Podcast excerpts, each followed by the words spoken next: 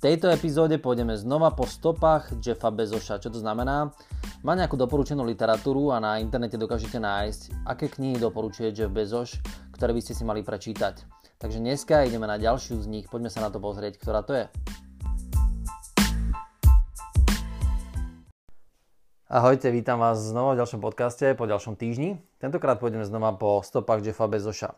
Existuje určitá ako keby literatúra, ktorú Jeff Bezos doporučuje, je tam pár kníh, a, ktoré naozaj ako keby doporučuje, aby si ich prečítal každý podnikateľ alebo každý, ktorý rozmýšľa, že bude podnikať a to sú tie knihy, ktoré, o ktorých hovoril že vás najviac môžu sformovať.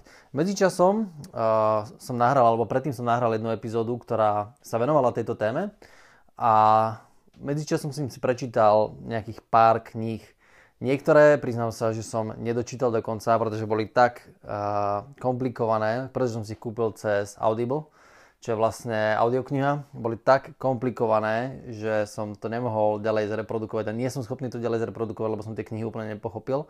Čiže si budem musieť kúpiť riadnu knihu.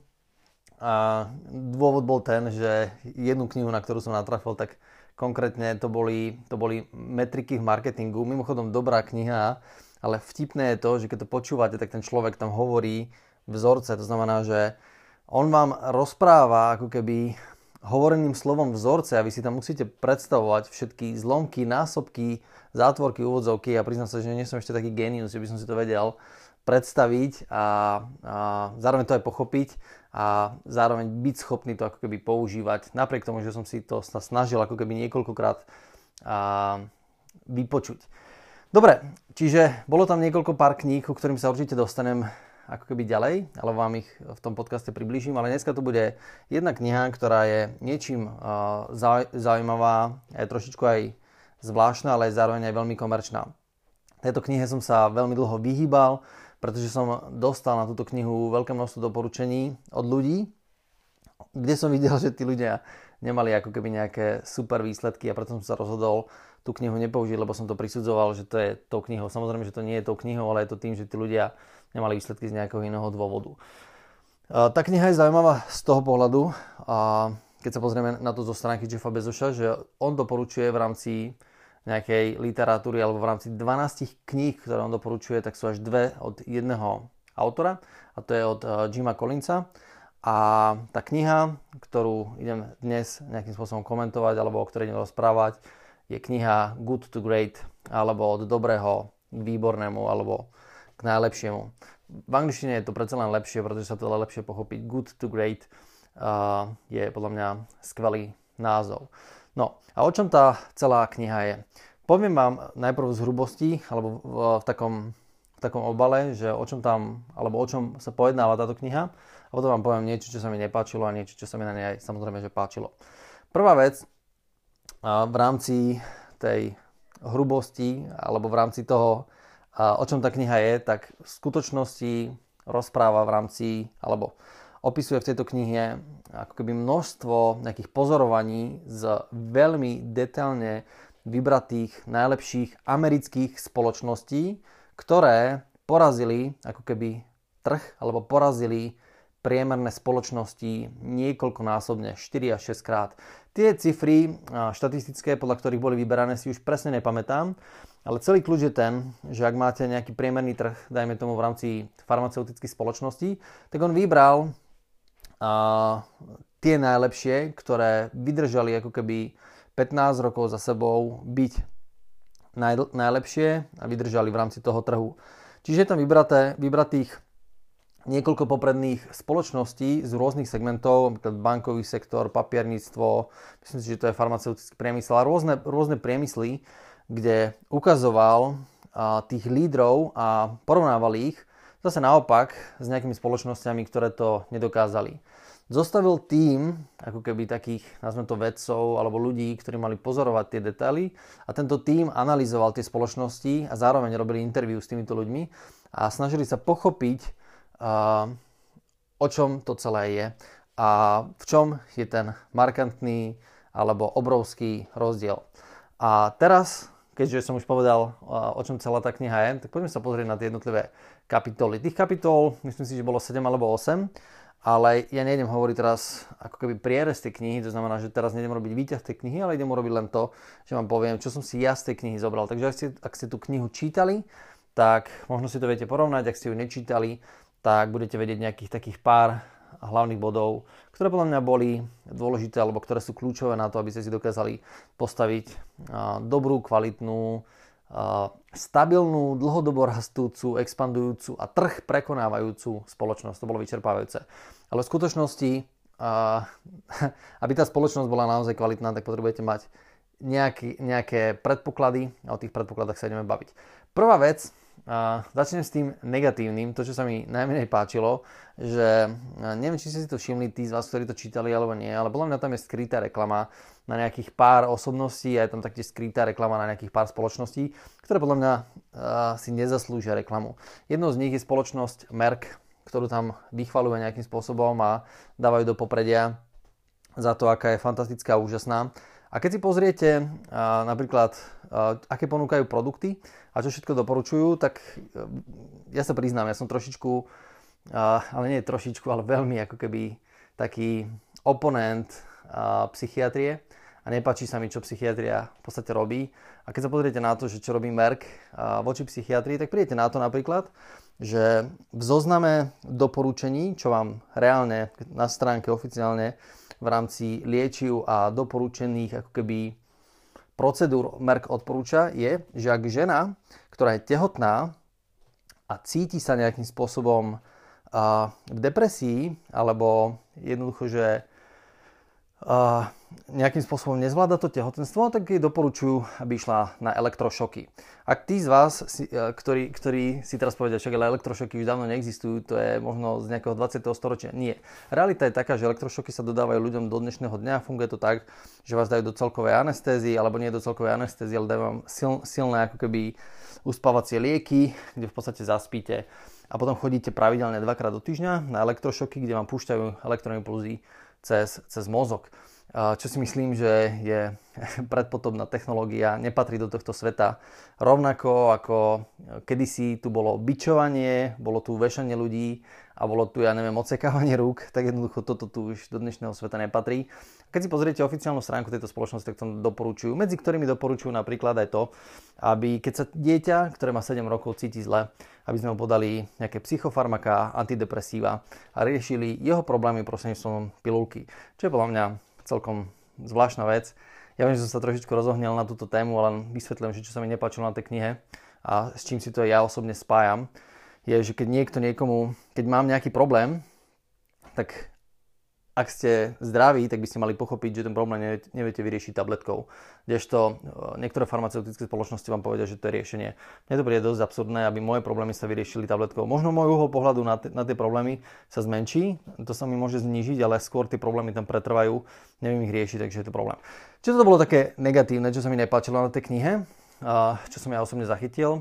Na druhej strane to pozitívne, toho tam bolo celkom dosť to ako keby prekonávalo všetky tie negatíva, s ktorými som sa tam v tej knihe stretol. Som človek, ktorý nie a priori verí všetkému, čo mu ľudia povedia. To znamená, že ja chcem vidieť, chcem vedieť, chcem poznať, chcem chápať. Nestačí mi veriť, že niečo nejakým spôsobom bolo. To znamená, že keď sa tam niekto opiera nejaké čísla alebo nejaké štatistiky, tak rád sa ešte aj na tie štatistiky potom neskôr pozriem, aby som vedel, že či to tak naozaj bolo, alebo to len niekto povedal. Dobre, každopádne, o, to, o čo sa budeme dnes opierať, sú ako keby také tie veci, ktoré oni nejakým spôsobom odpozorovali v rámci tej knihy, teda nie knihy, ale v rámci tých všetkých štúdií a potom to do knihy napísali. A jedna z tých hlavných vecí, ktorú Jim Collins odpozoroval a nejakým spôsobom ju dáva do popredia je, a nie tá hlavná, k tej hlavnej sa neskôr dostaneme, ale veľmi kľúčová, je, aby spoločnosť mala nejaký základný biznis model. A to je niečo, čo si presne myslím, že pokiaľ spoločnosť nemá, tak je veľmi malo pravdepodobné, že spoločnosť bude expandovať. Čo znamená biznis model z môjho pohľadu? Biznis model, a nielen z môjho pohľadu, ale aj z pohľadu v podstate Jima Collinsa, je, je niečo, je to nejaký jednoduchý mechanizmus, kde vložím tisíc eur a viem si odtiaľ vybrať 10 tisíc eur a ten mechanizmus zostavuje podnikateľa alebo spoločnosť za tým účelom, aby bol ľahko opakovateľný. Ak je ten biznis model príliš komplikovaný, zložitý, zle alebo ťažko reprodukovateľný, o to zložitejšie sa spoločnosti expanduje. Vysvetlím, čo to je. Napríklad spoločnosť Wells Fargo, mimochodom to Jim Collins spomínal v rámci tejto knihy, spoločnosť Wells Fargo, jedna z najväčších bank, neviem či nie najväčšia v rámci Spojených štátov amerických, veľmi prosperujúca. Ne, nepoznám jej štatistiky momentálne, ale, ale to, čo bolo opisované v knihe z predošlých období, ale mimochodom vnímam ju ako, ako tiež číslo jedna. Ja ju, ja tak porovnávam k slovenskej Tatrabanke. Aj keď kvalitou Tatrabanka je určite ďaleko vyššia ako Wells Fargo, ale keď sa pozrieme na počet pobočiek a na jej penetráciu v rámci amerického trhu, tak je naozaj silná. Čiže ten biznis model napríklad štandardných bank v rámci Spojených štátov amerických je urobiť banku ziskovú. Hej, počuli ste asi o tom, že je dobré, že keď máte pobočky a máte nejakú franchízu, máte veľké množstvo ako keby uh, predajných miest alebo miest, kde dodávate služby, tak je dobré, aby to bolo ziskové, čo je logické. Wells Fargo tú metriku alebo ten biznis model mal postavený iným spôsobom. Samozrejme, že chceli, aby ich pobočky boli ziskové, ale čo kľúčovejšie alebo čo je dôležitejšie, aby každý človek v tej banke bol ziskový. Čo je podľa mňa veľmi dôležitý ako keby bod. Je to veľmi dôležitá metrika, o ktorej si neskôr trošku tiež niečo povieme, ale je to zároveň aj ich ako keby hlavný produkt a tvorí to ich hlavný biznis model, prostredníctvom ktorého ja dokážem potom veci ako keby ľahko a reprodukovať. To znamená, že ak dokážem urobiť jedného človeka v rámci Wells Fargo ziskovým, to znamená, že on bude produkovať zisk voči svojej, svojej výplate a dokážem narastať alebo zabezpečiť, aby tá štatistika tej ziskovosti voči jeho nákladom alebo voči nákladom, ktoré sú späté s týmto človekom rástla, tak ja dokážem tento model ako keby potom duplikovať nekonečné množstvo krát alebo možno nie je nekonečné, lebo to číslo je, je také fiktívne, ale množstvo krát, prosím, e, množstvo krát, čo mi trh dovolí. To znamená, že ak chceli penetrovať Spojené štáty americké a dávalo im to zmysel v rámci nejakého, ako nejakých lokalít, tak proste e, ten trh penetrovali práve prostredníctvom takéhoto biznis modelu. To znamená, že veľmi kľúčové je mať nejaký štandardný biznis model. Mať definované, že Mám tu človeka, ktorému keď dodám klientov prostredníctvom marketingovej aktivity, ktorá je jasne definovaná, tak ten človek dokáže urobiť konverziu k niečomu, čo viem ľahko dodať a viem tak získať ako veľké množstvo ľudí. To znamená, že dám to ešte do takého všeobecného jazyka, to znamená, potrebujem mať zvládnutý marketing, získať veľké množstvo klientov, ktoré dám nejakému obchodníkovi, ktorý ich zobchoduje. Môže to byť aj web stránka, nemusí to byť priamo obchodník ktorý potom ten obchodník ľahko to uzavrie, ľahko mu to dodáme tomu klientovi a potom sa urobí z toho nejaká, nazvem to PR aktivita, ktorú potom ďalej odkomunikujeme klientu a bude väčší dosah, alebo klienti sa začnú sami načahovať a bude sa im to ešte ďaleko, ďaleko viacej páčiť. To znamená, mať zadefinovaný tento biznis model je veľmi kľúčový faktor. Veľa, veci, veľa z vás si povie, však ale to má každý podnikateľ. Hm Dovolím si ako keby nie úplne s tým súhlasiť. Veľa podnikateľov má vytvorené biznis modely, ale teraz, keď sa stretávam, a nielen teraz, ale za posledné 2-3 roky, čo konzultujem, 2 roky, čo konzultujem, lepšie povedané, aktívne a predtým som možno len tak pomáhal nejakým firmám, tak naozaj väčšina ľudí má v tomto bode problém. To znamená, že nemajú vytvorený biznis model, o ktorý by sa dokázali dostatočne silno oprieť a dokázali by na, do ňoho naliať dostatočne veľké množstvo financií, zdrojov. Stretávam sa s tým bežne a dokonca ja na mieru mnohým podnikateľom, podnikateľom ako keby pomáham tento biznis model vytvoriť. To znamená, že dajú mi peniaze a im ho vytvorím. Čo je podľa mňa kľúč mať takýto biznis model vo firme. Že ak ho nemáte, tak um, sa budete chytať ako keby slámky. A to je presne to, čo vidím častokrát vo firmách, že ľudia, majiteľia firiem majú niečo, čo im generuje peniaze, ale je to častokrát tá prvá vec, na ktorú natrafili a už ďalej nevyvíjali nejaké ďalšie, ktoré by boli sofistikovanejšie, rýchlejšie. A pritom rýchlosť je extrémne dôležitý faktor v rámci podnikania, pretože mať vytvorený biznis model sa znamená, alebo by som dal, že rovná sa model, ktorý, prostredníctvom ktorého dokážete rýchlo expandovať. Nie prostredníctvom ktorého dokážete expandovať, pretože ak tá expanzia bude znamenať, že dokážete sa zdvojnásobiť v priebehu troch rokov, tak je to strašne pomaličké. Ale ak tú jednu jednotku dokážete znásobiť v priebehu mesiaca alebo dvoch týždňov, alebo ja neviem, aj troch mesiacov, tak môžeme, si, môžeme sa baviť o tom, že máte naozaj biznis model. To znamená, že tá rýchlosť je tam veľmi kľúčový faktor v rámci tohto biznis modela. Dobre? Čiže to bol taký prvý môj outcome, ktorý naozaj treba mať na mieste. A naozaj tie spoločnosti prierezom, ktoré boli veľké, rastli dlhodobo, tak mali zadefinovaný takýto nejaký biznis model. Veľa z nich paradoxne si ho ani neuvedomovalo, že ten biznis model majú a brali to skôr ako nejakú prirodzenosť alebo samozrejmosť. Ale fakt je ten, že im to klapalo ako hodinky, malo to hlavu a petu a proste boli tam ako keby jasne zadefinované mechaniky. To bola prvá vec. Ďalšia vec je a, mať zadefinované štatistiky a merať správne veci. Jedna z vecí, ktorá, ktorú Jim Collins spomína je, že z firmy, ktoré ako keby rástli, napredovali a išli rýchlo dopredu, mali jasne definovanú nejakú štandardnú metriku, ktorú merali. Tak ako som spomenul to Wells Fargo, tak mali jasne stanovený, že potrebovali mať ziskového ako keby toho jedného človeka v banke. A to je veľmi kľúčová vec. Uh, niektorá z tých spoločností, o, o ktorých sa budeme baviť, že boli ziskové, boli veľké, alebo, alebo všetky spoločnosti v, tomto, v tejto množine, ktoré boli úspešné a ktoré boli nad prieverom, tak mali zadefinované jasné metriky, jasné štatistiky, ktoré pravidelne merali, vyhodnocovali a na základe nich sa pragmaticky správali. To znamená, že tam nevstupovali do toho nejaké emócie, ale vstupovali tam do toho ako keby nejaké len čísla, na základe ktorých ako keby vyhodnocovali, čo sa ďalej ide diať.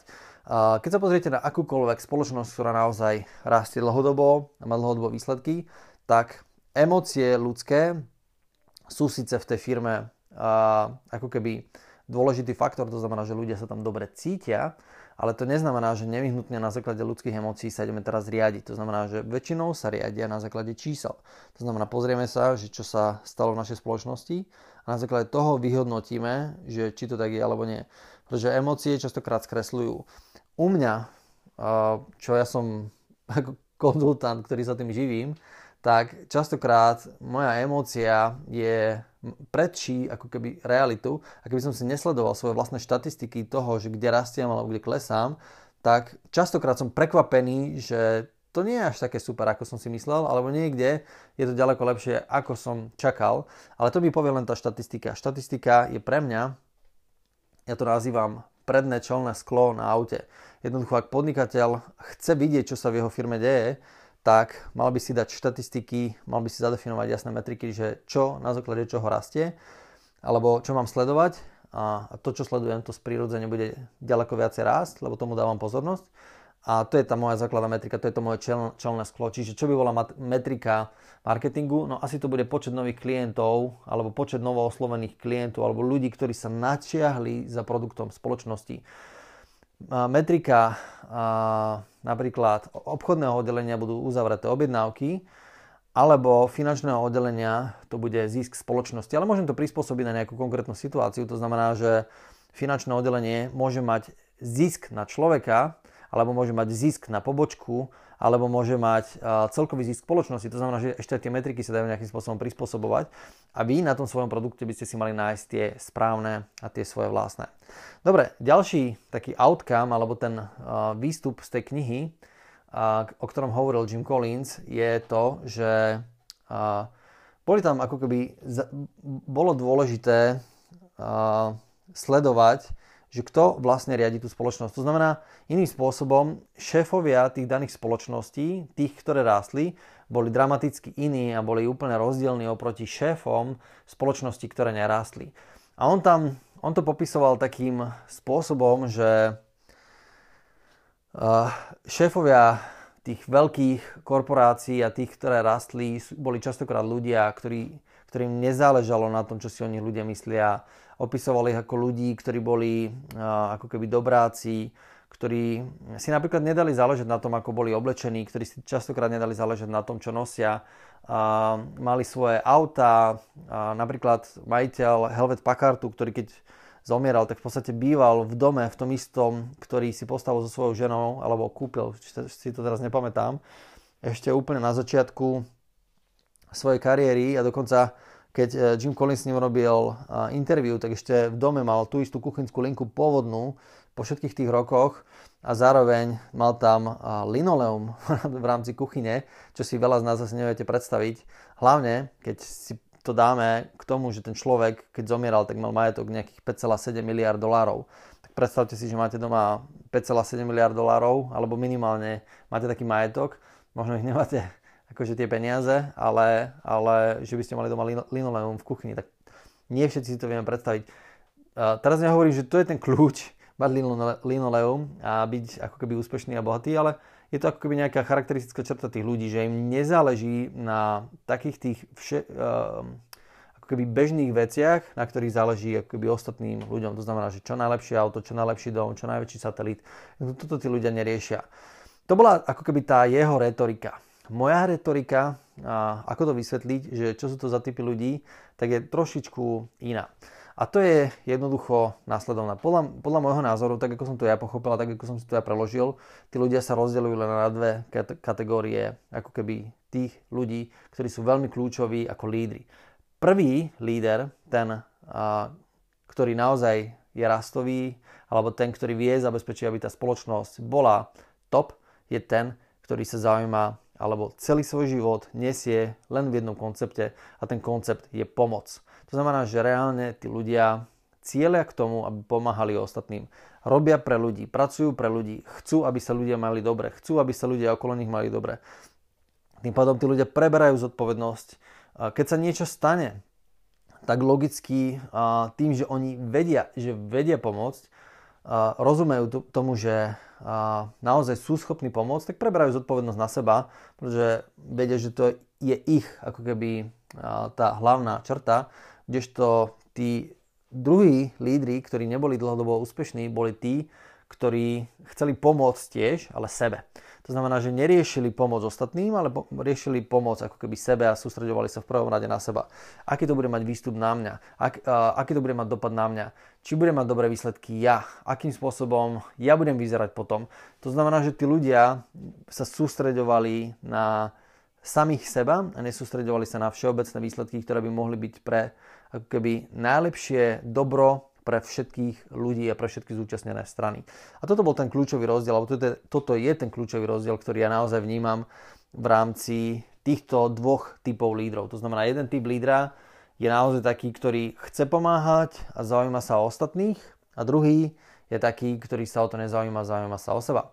A to, ako keby z môjho pohľadu, robí ten najkľúčovejší rozdiel v rámci toho, že či tá spoločnosť ide úplne hore, alebo či tá spoločnosť možno až tak hore veľmi nejde. On, o tom, on, on tam hovoril o takom ako keby koncepte, že ak niekto trpí takým tým a, možno ak má niekto dar osobnosti a že ten človek je ako keby veľmi silná osobnosť, tak tí ľudia potom tým môžu aj trpieť, pretože si myslia, že sú tí najlepší, kdežto tí lídry naozaj sní v skutočnosti majú tie osobnosti okolo seba a vedia sa takými ľuďmi obklopovať, pretože veľa dávajú, veľa rozdávajú a chcú pomáhať. No a ak vy veľa pomáhate, logicky si na, okolo seba natiahnete ľudí, ktorí pomáhajú tiež radi.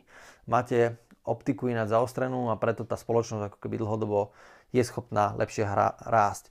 No a ten najväčší ako keby outcome, alebo ten najväčší proste point uh, tej knihy, ktorý som si tam ja našiel, je uh, veľmi pekne vystihnutý Jimom Collinsom v jednej vete. Najprv kto, potom čo. To znamená, že najprv riešte, akých ľudí budete mať vo firme a potom riešte to, že čo tým ľuďom reálne dáte. Znie to úplne nelogicky, ale mne to dáva zmysel. Znie to nelogicky preto, lebo väčšina ľudí si myslí, že najprv potrebujem vedieť, čo tým ľuďom mám dať ako prácu a priznám, priznám sa, že mám nutkanie ako keby najprv vymyslieť čo, čo všetko tí ľudia budú musieť robiť a až potom zháňať ľudí, aby som ako keby im dal tú prácu. Jim Collins to opisuje takým spôsobom, že najprv potrebujete mať ľudí, ktorí sú kvalitní, ktorí sú dobrí a keď už máte dobrých ľudí uh, v autobuse, tak bez ohľadu na to, aká tá cesta bude zlá, tak vždy sa s tými ľuďmi nejakým spôsobom dohodnete a dokonca tú cestu dokážete veľakrát aj zmeniť a tým ľuďom to vôbec nebude vadiť. Viete prečo? Lebo máte rovnaké ciele. A práve preto je veľmi dôležitý koncept, že najprv koho mám u seba, ako keby na tom vlaku alebo v tom autobuse a až potom, kam ten autobus pôjde. Až to je veľmi dôležitá vec. Takže uh, toto je také hrubé zhrnutie tejto knihy uh, Good to Great, ktorú som v podstate prečítal v rámci začiatku januára a doporučujem pre tých z vás, ktorí ju nečítali alebo ktorú si ju nevypočuli, ja som teda počúval cez Audible v anglickej verzii, takže doporučujem ju taktiež si ju vypočuť a je to určite jedna z takých tých kvalitnejších kníh. Ja som sa aj dlhodobo vyhýbal, dôvod prečo som sa aj vyhýbal bol ten, ktorý som na začiatku spomínal, bola pre mňa príliš komerčná, ale teraz keď už vidím, že naozaj aj veľkí ľudia túto knihu doporučujú, a tak, tak sa do nej pustím tiež rád. Na Margo a nejakých iných kníh, ktoré som si prečítal, ktoré mi boli vtedy doporučené, ktoré boli pre mňa, napríklad ako od Roberta Kiyosakiho, a tak túto knihu napríklad v zozname tých doporučených kníh Jeffa Bezoša nenájdete a ja si aj viem prečo. Hej, to znamená, že naozaj táto optika, ktorú vám poskytne alebo ten uhol pohľadu, ktorý vám poskytne táto kniha Good to Great je naozaj veľmi kvalitná, doporučujem, treba sa na ňu pozrieť. Každý z nich z nej si zoberete asi to svoje vlastné a tie hlavné outcomes, tie hlavné výstupy som už nejakým spôsobom komunikoval. Mimochodom, budem veľmi rád, keď mi na moje podcasty z času na čas napíšete nejakú recenziu, aspoň tí z vás, ktorí to počúvate častejšie. Mám rád spätnú väzbu aj kvôli tomu, aby som vedel, čo mám zmeniť. Dá sa to prostredníctvom iTunes alebo aj prostredníctvom iných platformiem. Dajte mi na mňa spätnú väzbu budem veľmi rád. Nehovoriac ani o tom, že keď dáte na mňa spätnú väzbu, tak samozrejme viacej ľudí sa môže dozvedieť o tomto podcaste a to bude pre mňa cena spätná väzba od vás za to, že vám uh, sa snažím dať to najviac. Vy mi môžete dať niečo spätne práve tým, že mi dáte len uh, nejaký review alebo hodnotenie alebo nejaké tie hviezdičky. Ďakujem pekne a počujeme sa hádam o týždeň. Ahojte.